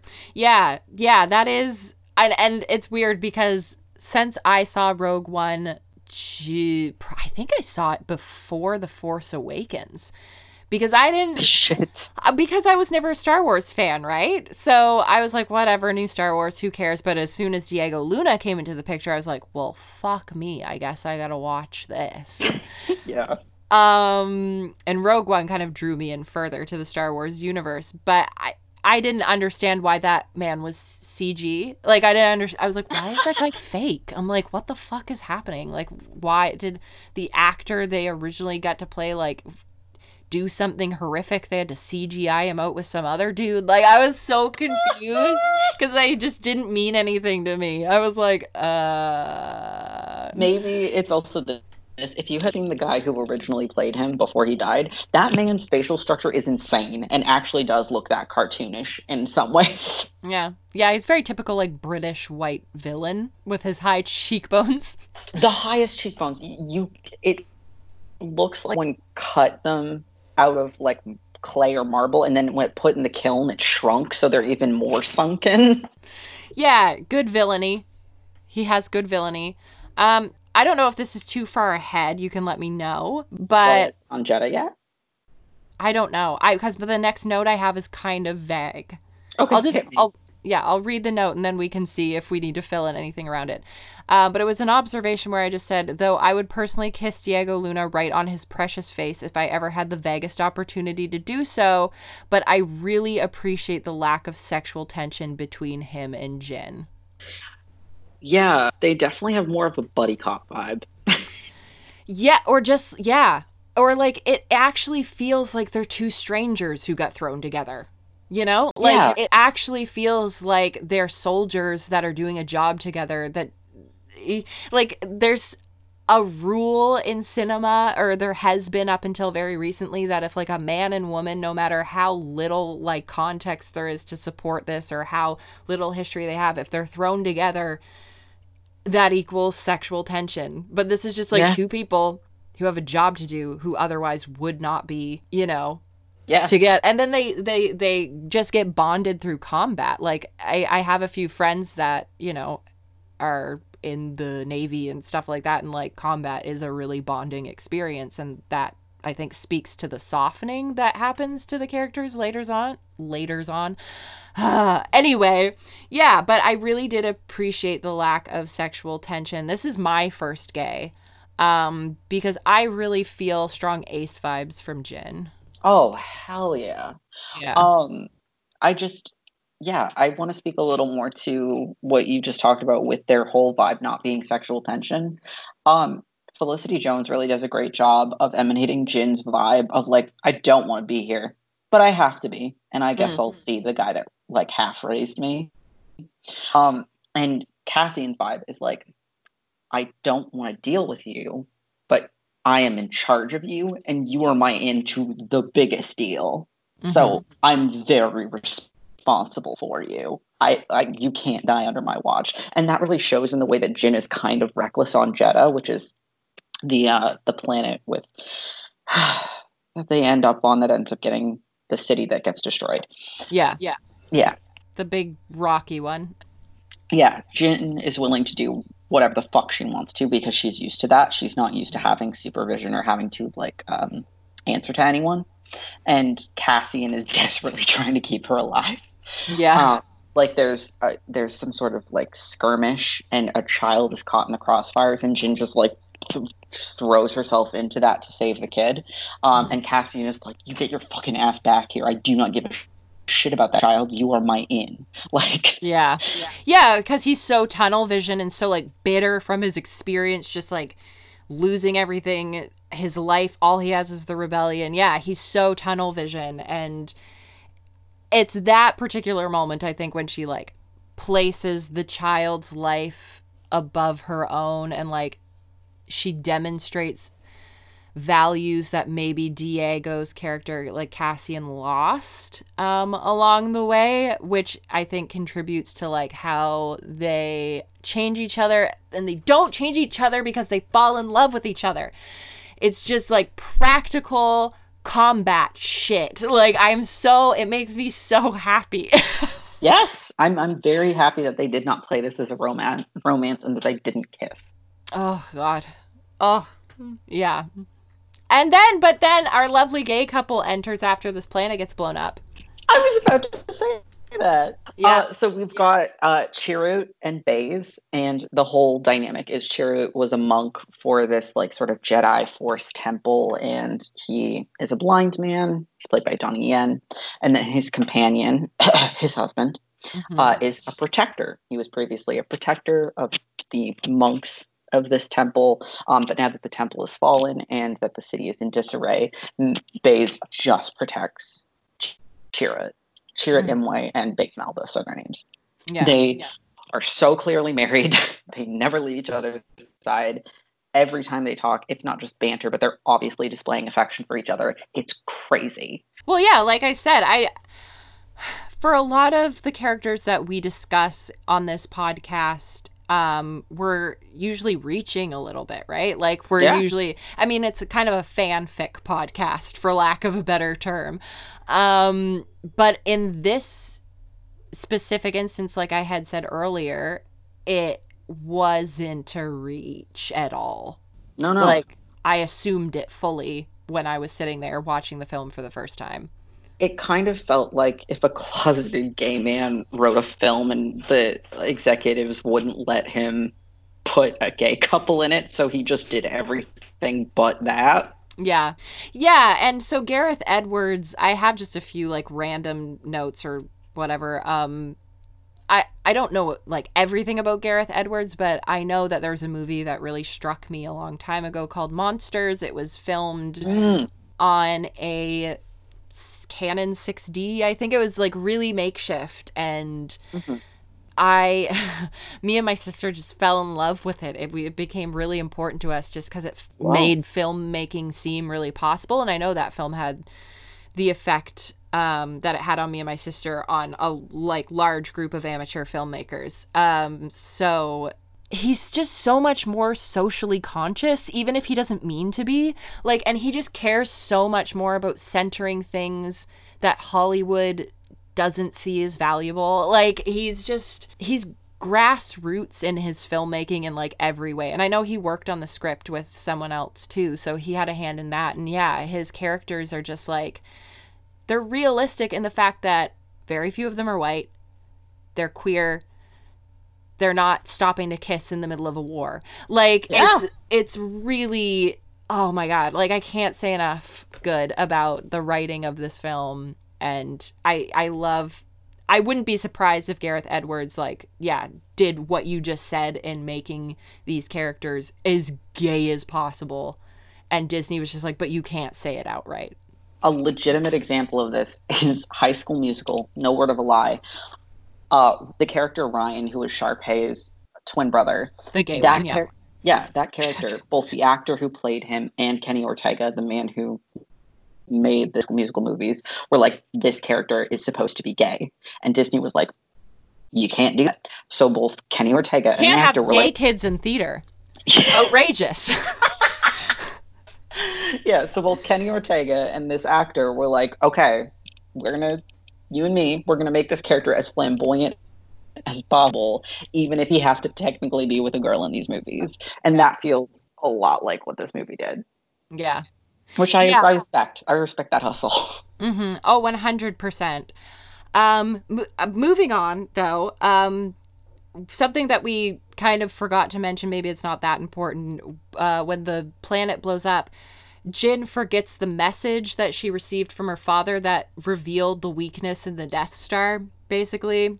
Um, and I just said, bitch forgot the fucking message, which is me AF.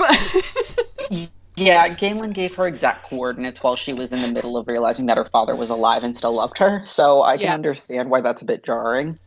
Absolutely, but also I would be the one that we leave the house on an adventure to find a hidden treasure and we're halfway there and you're like, check the map and I'm like, what The map? map. Um, but yeah, I totally understand how she lost it was frustrating. That's is that when Diego Luna Cassian, sorry, I, I'm gonna switch between his character name and the actor name. When That's he fine.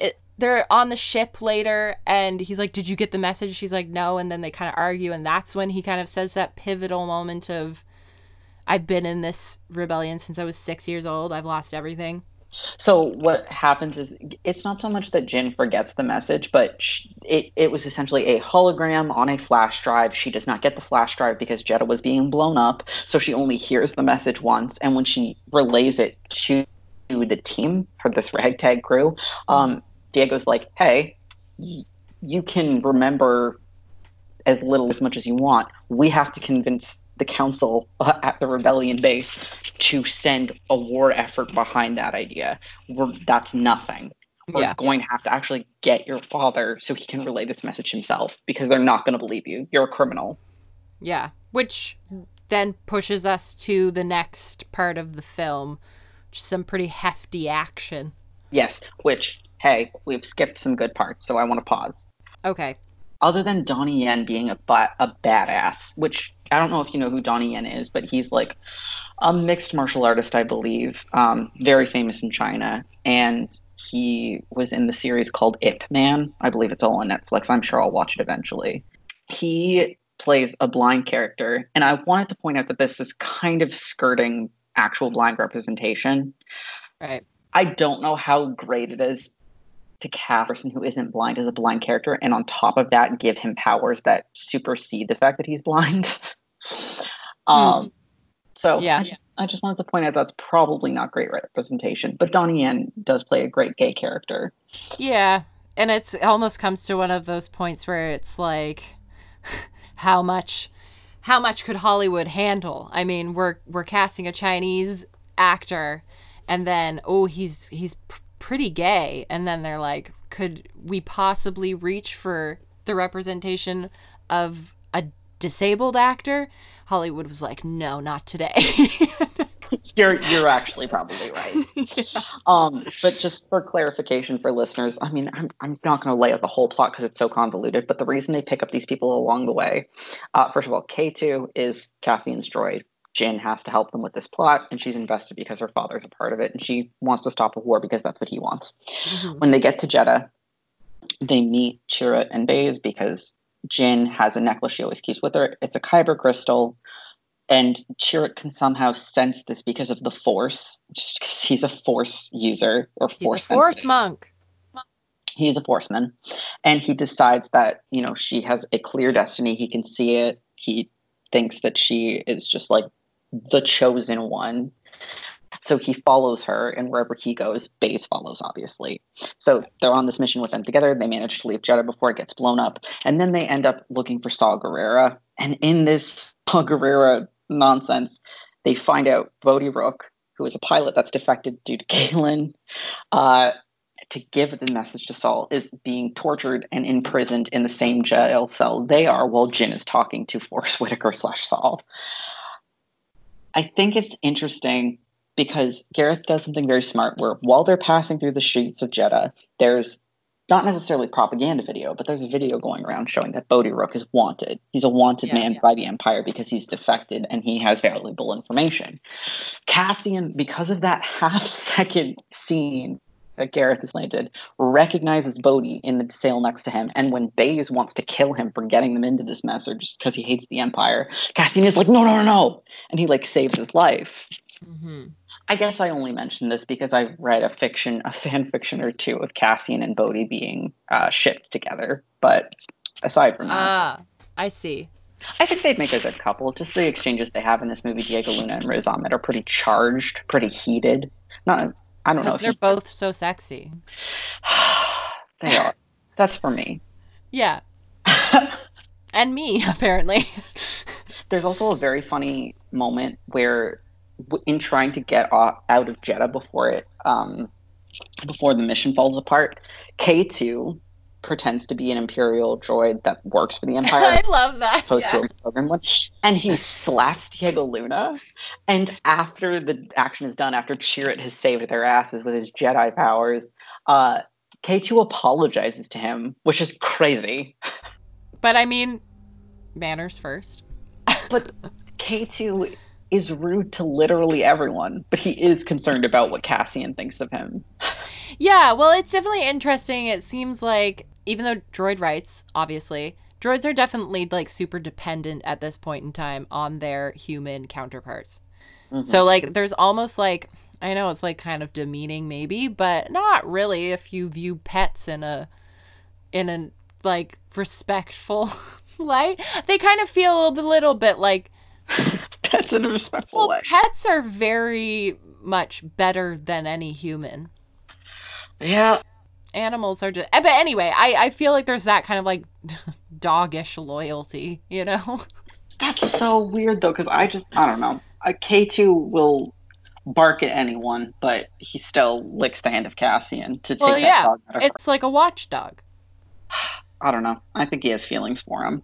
i get yeah i mean droids do seem kind of horny Stop. Why is that true? they just do That honestly, K two reminds me of a specific Tumblr post where someone was like, "I'm tired of robots that have humans fall in love with them," and they're like, "No, you can't possibly love me, a machine." Where's the robot that says, "Finally, a human with good fucking taste"? Ah, yeah if the world ends let's cast k2 as james bond let's just do it oh my god, you're so right. let's just do it. Let's just cast K2 as James Bond. Um, okay, so after all this happens, we get another little. We go to where? Sorry. Eadu. This is where Mads Mikkelsen is getting chewed out by Ben Mendelsohn. Sure is, and there's some rain. Okay, I want to talk about this rain. Mhm. Uh, specifically because Cassian goes outdoors for like maybe a second and he's soaking wet and furious and it's so hot. I think that must be why I have a note that says Diego just exudes endearing, sexy energy. he's he's so miffed. He's tired. He's like a wet dog, and Mhm. he's just barking orders. And meanwhile, like K2 is just being kind of reasonable, Mhm. and he gets so angry at him. Like K2 Yeah. Just repeats what Jyn has said, and Cassian is like, "Who fucking asked you? Keep doing your shit." And K2, I would like to mention, is like nine feet tall. Yeah, such a tall droid. Very. He's one of the scarier droids, eh? I think, I think if he had any personality but the one that Alan Tudyk gave him, then yeah, Mhm. Probably scary. Yeah, and Alan Tudyk is very comedic, and I appreciate that. But um, also, oh, there was something in there that I just, oh, oh, yeah, I wanted to throw out a personal apology to all of the sapphics who might be listening. Oh yeah, the only two women that talk on screen are Mon Mothma and Jyn Erso. And granted, they have a conversation that passes the Bechdel test because they're talking about the revolution, but it does not change the fact that it is not not, not even in the least bit sexually charged. Yeah, and that's an unfortunate thing that is just kind of in the Star Wars universe. You can maneuver in a way to kind of have man on man relationships and love because there's so many male characters. It's a sausage fest. It's a, it is a sauce. it your words, not mine. Um, Yeah. um. Yeah. So if you're if you have any sapphic tendencies, meaning you're a woman who loves women, um, the Star Wars franchise lets you down. As per fucking usual, everything lets you down when you're a woman who loves women. Um, but this this movie, I mean, Except Keira Knightley. except Keira Knightley, God bless Keira Knightley, and Cate Blanchett, and Rachel Weisz. Well, Rachel- Cate Blanchett might actually disappoint you if you listen to her real life mouth. But anyway, Don't don't just watch her movies. yeah, there you Just watch her movies. Keep Don't going. listen. Um, yeah, but uh, this is definitely gonna be a heavy episode for me and you, just being like, men are pretty. Starting with Diego Luna. Uh, yeah, if for the Sapphics listening, your best episode is going to be our previous one about the Star Wars sequels, where we talk plenty about Laura Dern. Anyway, Anyway, so continuing on to the rainy planet where eventually Galen Erso does meet his tragic fate. yes, um, this has probably one of my favorite lines in the film during this, uh, because Cassian is being shady. He's trying to find a way to snipe Galen without anyone noticing. Blah blah blah blah blah. What matters is Jyn follows him, and then Chirrut finds a way or a reason to follow Jyn. As it turns out, his help was necessary. But as he's leaving, Baze is like, "What the fuck are you doing?" And Chirrut is like, "Like she's chosen one. Like sh- her destiny is clear. I have to follow her." And fucking Baze is just like, "Good luck." And Chirrut is like, "I don't need luck. I have you." Yeah, uh, I and I made a note of that as well. Um, I love a concerned husband. Yeah, And Baze is like, "Ugh," and then he leaves the ship and follows after him. Yeah. Which is again, it's almost like jarring to hear because you're just so used to taking the scraps from the table, right? Like you're so used to twisting things that are very ambiguous into something less ambiguous. But this is just like so much less ambiguous. Oh, absolutely. I mean, like, I think there's points where they they kind of have pet names for each other. Like, I think Baze calls Chirrut an old fool, and it's Mhm. just it's so affectionate. In my opinion. Yeah. Okay, so for the sake of time, maybe we can fast forward to your next most relevant note. Uh, my next most relevant note is absolutely the fact that uh, K2 comes to Jyn's rescue and he says, Cassian said I had to. So this is this is when Jyn uh, forms her own mini rebellion within the rebellion, and they decide that you know she's going to avenge her father's death in the only way she knows how, which is fucking up the empire. Woo! Whoop. So they've follow- formed an even more ragtag crew. Everyone's in on this. They're going to infiltrate the empire on this lovely uh, tropical planet, which really. The, the shots on this planet really evoke the feelings of I'm going to say a Vietnam War. Am I wrong in saying that? Oh, No, no, I think that's that's cl- that's close for sure. Yeah, and yeah, so K two is just like mm, Cassian said I had to. Sorry, my my owner slash husband said I had to. That's a complicated relationship right there. Fuck. Uh, ben Mendelsohn has a perfect voice. Just wanted to say that. I know. I love that Hollywood did not make him erase his lisp. Yeah, and that's another thing I forgot to mention. Donnie Yen does have a Chinese accent in this, um, Mm-hmm. which fantastic, great. I want more of that of people having accents that aren't just European. Yeah. Um, but if you watch Donnie Yen in interviews, his accent is not as thick as it is in the movie. Well, so that interesting. I would love to hear like a Chinese person's perspective, multiple Chinese people's perspective, um, on how they feel about like him being a monk, his accent being thicker, um, if they feel like maybe he fell into some Chinese stereotypes, um, or if it just felt like a good representation of culture. Yeah, I don't know because I'm not Chinese. Something I will mention is that Baze, Baze's actor is also Chinese, and he's a completely different character. So there's at least double Chinese representation, where if you don't like one, you do have a second. you do have the other yeah which which is what um so many marginalized groups have been asking for of like give us choice so we can pick Yeah, yeah and granted, two is not a lot. no but two in one movie is more than we usually get unfortunately Yeah, that's Like- true. even in white women that was rare for a while and it's it's funny because so I thought it was so obvious that Baze and Chirrut were an item, and many people agreed with me. But mm-hmm. one of my friends was under the impression that they were brothers when she Oh. watched the movie, and oh my god that's so innocent I thought it was funny because at the time I was like, they look so different. I literally thought they were different races. So I looked it up. I was like, Davis's actor is super dark skinned. Like, are they even the same race? And as it turns out, they are. They're both Chinese. Um, but I just thought that was that was interesting. They they look super different, even though they are of the same race, and that's that's racial diversity for you. Yeah, which is something that again because there's such little and I love following Steven Yeun. Um I really recommend following him on Twitter. He doesn't post that often, but when he does it's usually activism oriented. He played Glenn on The Walking Dead. Obviously, you should know this. Um He played Keith in Voltron. He was a voice actor for the Oh kid my show. God. Bless Steven Yeun. Um, but he he posts a lot about the lack of you know Asian representation in Hollywood, as well as a lot of different Asian American actors in Hollywood. But yeah, I one of the problems with having such little Asian representation at all, especially Eastern Asian, is that we get a really really whitewashed version of the Eastern Asian countries and like China and Korea and like all like a lot of these countries in Eastern Asia have like a lot of racial diversity and like Skin Oh my god, yeah. tone difference that we just don't get to see at all. Um so yeah, that's just a little caveat. Follow Steven Yeun on Twitter. Love him. Um, Yep.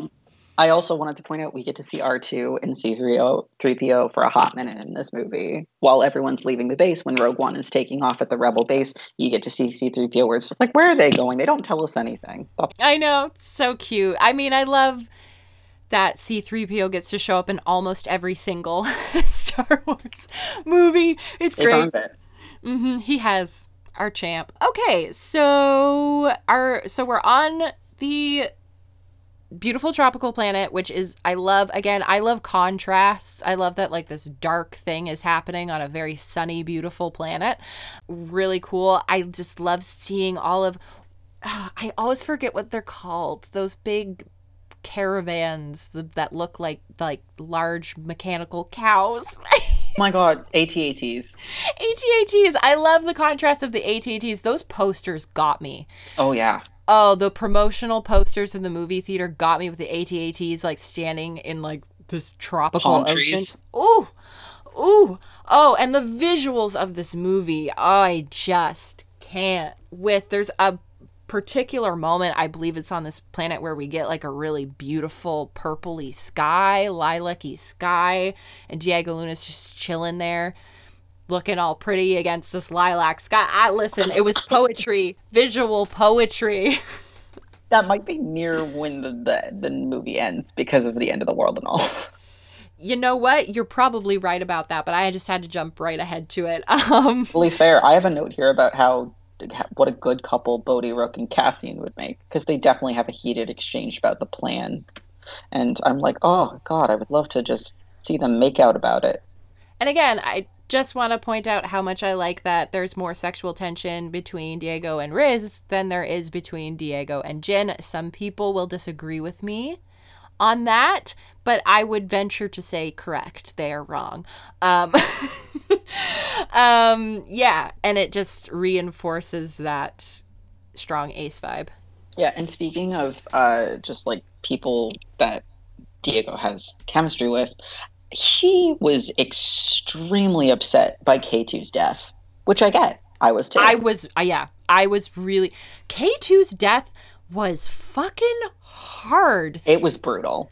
Oh my god. Why? The droid deaths are just brutal in these movies. Like he's getting shot time after time, and he's doing everything to get his message to like Cassian and Jyn, and also at the last scene where like K2 and Jyn have this like peace moment where Jyn gives K2 a gun, and he's like, "Oh, your behavior it continues to be unexpected, Jyn Erso." So like he's essentially saying, "I was wrong about."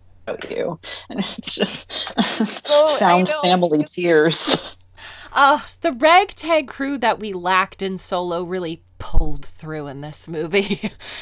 Just gave a banger cast. yeah. Oh, man. Yeah. Ah. Okay, so I really want to get into our g- lovely gay couple and what they're doing on the battlefield Well, they have a because lover's death scene. and it is a lot. Yeah, but it is it is a death scene for lovers. Absolutely. Chirrut is dying in Baze's arms, and Baze refuses to like leave him, even though they're in the middle of a battlefield. And the entire time, Chirrut is just like, you know, if as long as you are with the Force, you are with me. Like Mhm. I will never leave you. I'm I'm one with the Force, and you will be with me as long as you feel it. And it's I'm gonna cry. and then, and then when Baze like repeats that back, like I'm one with the force, the force is with me. Like you can see in in Chirrut's like sightless eyes that he's like happy, he's smiling, even though there's like blood in his teeth, and he, he submits to death. And Baze just goes on this this suicide mission where he's he's doing it in revenge and like a vengeance of his partner, just repeating it over and over that he is with the force because he doesn't want to be without his lovely husband. Yes. And during the moment when Baze was holding Chero, I was going, kiss, kiss, kiss. I was doing that silently in my seat in the theater. I've seen a lot. uh, This is a little bit of a sidestep, but I've seen a lot of fan art of pe- what people speculate it would have been like for Baze and Chirrut to grow up together. Where like I Chirrut, said was, Chiro. Oh my he god. did say Chirrut. I'm so fucking bad with all these Star Wars names. Please forgive me, everybody. Chirrut, sorry. Continue. It's Continue. okay. It's not like it's a real name. Like, I'm pretty sure a Chiro is a kind of like food anyway. Please It is. continue. So this cinnamon stick of a man. I hate you. oh god. People have made really beautiful fan art about what it would have been like for Chirrut and Baze to grow up simultaneously. Of like Chirrut um, training to be this force sensitive like user and and very med- mellow monk, while Baze was growing up to be like a warrior, and what their friendship through the ages must have looked like. And uh, I just really recommend looking on Tumblr. Their um, their ship name is called Spirit Assassin. An assassin. Oh my god, I love that. Yeah, there's some really, really beautiful fan art of you know just what people imagine they would have looked like growing up. Because man, they are two extremely different looking men, but they probably grew up in the same temple. Oh well, yeah, and you know, Baze could be from somewhere far away, and you know, got yeah, they both be orphaned. yeah, um, for sure, yeah. So, uh, the our lovely gay couple's death was uh, such Very a gay. very gay and just a really honestly, ugh, the death of each character in this movie, even though those who are more familiar with the Star Wars universe knew they were coming, knew these deaths were coming. I did not because Oh my god, Emma, Little- I'm so little sorry. green, little green behind the ears I was. Um, if that's the expression, I don't even fucking know. Summer child. Yeah, I know. I was just like, what? At the end of it, I was like, what did it mean? Um, but obviously, I did know. I did like figure out because Death Star, like, I, I figured it out. So anyway, I'm not totally stupid. Leave me alone. Um, defensive. Um, yeah, every death of each character was was really poignant, and each one hurt the guts. I mean, like Bodhi Rook's death is particularly like it obviously hits me in the gut because I love him so much. But like mm-hmm. he says, like this is for Galen. Like he clearly feels this admiration of like what was probably a mentor figure to him, someone he looked up to, and he he literally dies for his cause. Yeah. And he like when the grenade is thrown into the the ship that he's in like just after he had gotten the message to Cassian there's this look of resignation on his face before it goes off it's just oh oh, oh my god oh my god Ugh. Oh yeah, it was really, and Riz Ahmed, Riz Ahmed, what is with me in names today? Just ignore me anyway. Um, he, like Diego, I feel like has these very expressive eyes, like super expressive. Um, big old anime eyes yeah, and I just, ugh, God, it just like hits you all the more. yeah. Yeah, his death was yeah, and then I, if I'm not mistaken, his death was before our gay couple's death, right? it was just Yeah. and then finally you know Jyn does all of the work her and Cassian work together after Cassian had a near death experience they Mhm. definitely kill Krennic um, and succeed in their mission right before the planet blows up, and they have a very nice hug on the beach. Yeah, um, which I I'm not crying, you're crying. Uh, I actually I skipped over a part I really like, which I think one of the most intimate moments in this movie is the elevator scene.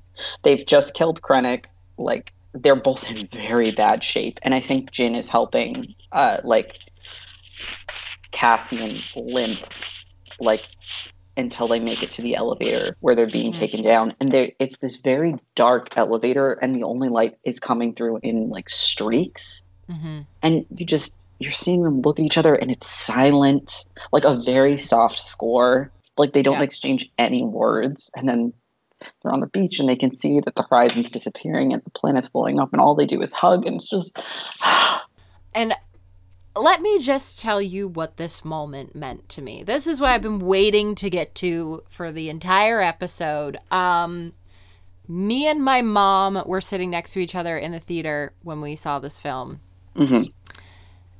And when the elevator scene happened, we both groaned at the same time. We were like, oh no, because we thought they were going to make them kiss. Yes.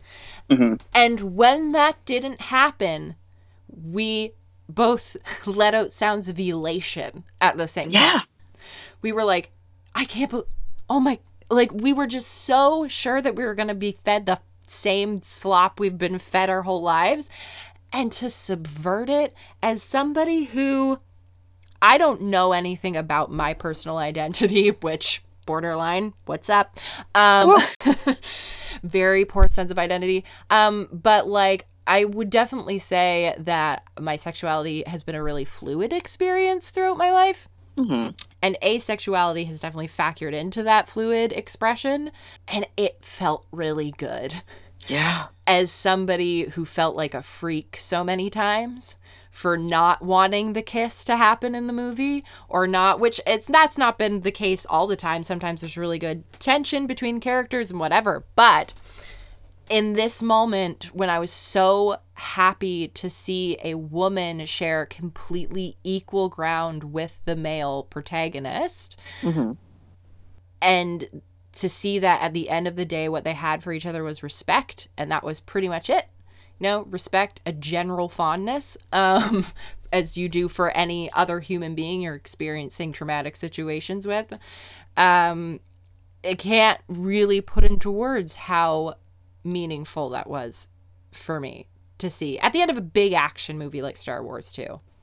Oh no, yeah, I think it was huge. Uh, it's very funny to me to see people express um, discontent with the fact that they didn't kiss, like a sort of sexual fr- frustration that doesn't come to an end, uh, because that sort of that sort of blockage of fulfillment as that a story arc provides is something I think queer people like us have been experiencing our whole lives. Yep. Yeah. So if the straights are getting cock blocked in this one instance, they can suck it up. Oh, let me again pull out my small violin that I keep just for these specific occasions and play the saddest song that I can for all of the straights who were like, "Man, they didn't kiss." Oh Yeah. god. No, they didn't. And you know who benefited from that? Me. it's yeah it's just it's it's so so wonderful that but like i i am a very naive innocent movie watcher where i don't believe a kiss is going to happen until it does. So Ah. when the elevator scene was happening i wasn't like oh my god they're going to kiss. I did have this suspicion but i was like no no no it's not going to happen unless it happens. And for some reason by the time they got to the beach i knew they weren't going to kiss. I was like if they were going to kiss they would have done it before now. Oh yeah, by the time they actually reached the beach, that was when I realized like what the movie was, which is great because you kind of want to come to that full conclusion in the end. It's a good essay, you know, if you can like make a very definite statement of like this is what you just watched. Um which is not the case for every movie. There's different formats obviously, but in a nice tidy action flick that's a Star Wars movie, you know, uh it was a very satisfying ending to just be like this was a crew of people yeah who had a mission, and the mission was completed through their unwavering commitment to the end goal. Um, and nothing else got in the way of that. And that was nice. that was nice. So that wraps up our Rogue One and Solo. yes But we still have to decide, and I think this is going to be fairly easy, like it was for Solo. Who are the gayest characters or the gayest character in Rogue One? obviously Baze and Chirrut as a package deal. Yes, and I fully agree with that. I think second to that is K2. I think mm-hmm. he brings a lot of sass and pining. We need a gay robot. This is Star Wars after all. Yeah, I do appreciate that. And then third, I would say is Krennic because he does smile after Vader chokes him in a way that makes me think he was horny for it. I didn't catch that. Wow. Yeah, the, I'm sure the streets would be like, well, well it's because he got news that he's still in charge and he's happy about it, even if Vader did rough him up a bit. But like, mm, But still that's not what our podcast is about. yeah. No. Uh yeah, I think my follow-up would be Jyn because I think she has like ace strong ace vibes. Yeah. Um and then I would agree to I, I mean obviously choke me Vader is a big sign. obviously. And now that you've pointed that out to me, I'm never going to unsee it. No, Yeah. no. Fantastic. Uh, so like, Who did I feel? I was just going to ask you that. oh, I mean, uh, do I feel anything anymore? No. Not in the choir. Not since the choir started. um, I'll say K2. K2. I like that. And I would I would say that as your friend, someone who's close to you, that that feels very fitting. I'm dry, I'm gay, and I resent everyone I'm attracted to. Next. And you're a little bit goth. just a touch. Just a touch. Yes, that's a great pick. I would say that I I would see you as K2 before a lot of other Star Wars characters as well. That's Ooh, hot take. hot take. Hot take from the Biffle on the other end. Also, okay, does this mean you're Jyn? I would say I, I probably relate a lot to Jyn, yeah, because I don't relate quite to Cassian because I I would like to believe anyway that I would I would really never be able to like follow my cause if it meant hurting other people. Yeah. So I don't think I would ever be like that unquestioning of an allegiance to to anything like Yeah, I, you weren't indoctrinated at a young age. I mean, I guess we all are to a certain degree, but not as hard. yeah It's- Yeah. Oh, and my experience too, like I had a different path because I was indoctrinated into religion, but then I was like couldn't stop questioning things. So Love the question. love to question. So in that case, I feel like a part of me really relates to Jyn because um we can all b- relate to being scared children who've been in survival mode for far too long. Yeah. yeah. Though I would say Baze kind of feels like someone I sort of relate to as well. But Bait. yeah, Who? Baze, is that not his name? Oh, Bays. I'm sorry. I thought you said Bades. B A D E. Oh god. I was just ready to accept that I had totally fucked it up. No. Okay. So sorry. How do you relate to Bays? Because he's like questioning of religion, but still devoted to someone who's part of it. uh, I mean, wow, is this therapy? I never thought of that, but you're not wrong. Um, I feel the need to be protective over people and take care of people, and I relate to um, him kind of throwing his all into that. Even, even if that's not always evident in my everyday life, but uh, yeah, and there's certain softness too that I related to in there. Yeah. As as angry and like a like a bull he is, he's so soft for Chirrut, and then by proxy, pretty supportive of Jyn. Yeah. Yeah, which is rational. So, and I just like him. He's just one of my favorite characters in the Star Wars universe. That's first of all so sweet. Um, I, Chirrut is definitely one of my favorite in the Star Wars universe. He's very high on my list because he's just. I think what I like about him is that he's a brat. Mm. he he knows he can get away with anything, and he will, and he does. Yeah. I like that boldness. You definitely embody some of that boldness for sure. Ah, thank you so much. All right. Well, that wraps us up. Uh, recording, which I'm guessing the final cut hopefully will be shorter than this, but we have two hours and 13 minutes. What a short Which- episode for us. I know, honestly. Um, now that we're done with the like groups of movie reviews, though, expect our episodes to get shorter. You'd think, but is the next one going to be the Mando? Well, that's a TV show, so yeah, that could be a while. Um, but I don't think we'll be doing too many TV shows after The Mandalorian. No, Mandalor like we're still under the Star Wars umbrella. I think we're in the clear for that. But like Mandalorian isn't that long now. Granted, this is only the first season. Hopefully, our episodes will get sh- shorter, or we'll just figure out a way to make them so. I don't know. Two parters for an hour and a half movie. We talk about it for two. Yeah, oh my god, save us. Um, but thank you so much for sticking with us. I appreciate the commitment. Look, I know at least one person listened to our three-hour episode, so you know. oh my god. So we should definitely send them like a basket of fruit or Oh, yeah. cookies or something. Yeah. Wow. You're a champion. So there's just one thing left to say besides stay safe, everyone. And that is Gay. I don't I still don't know if that works over Skype, but we'll see. Sweet. All right. okay.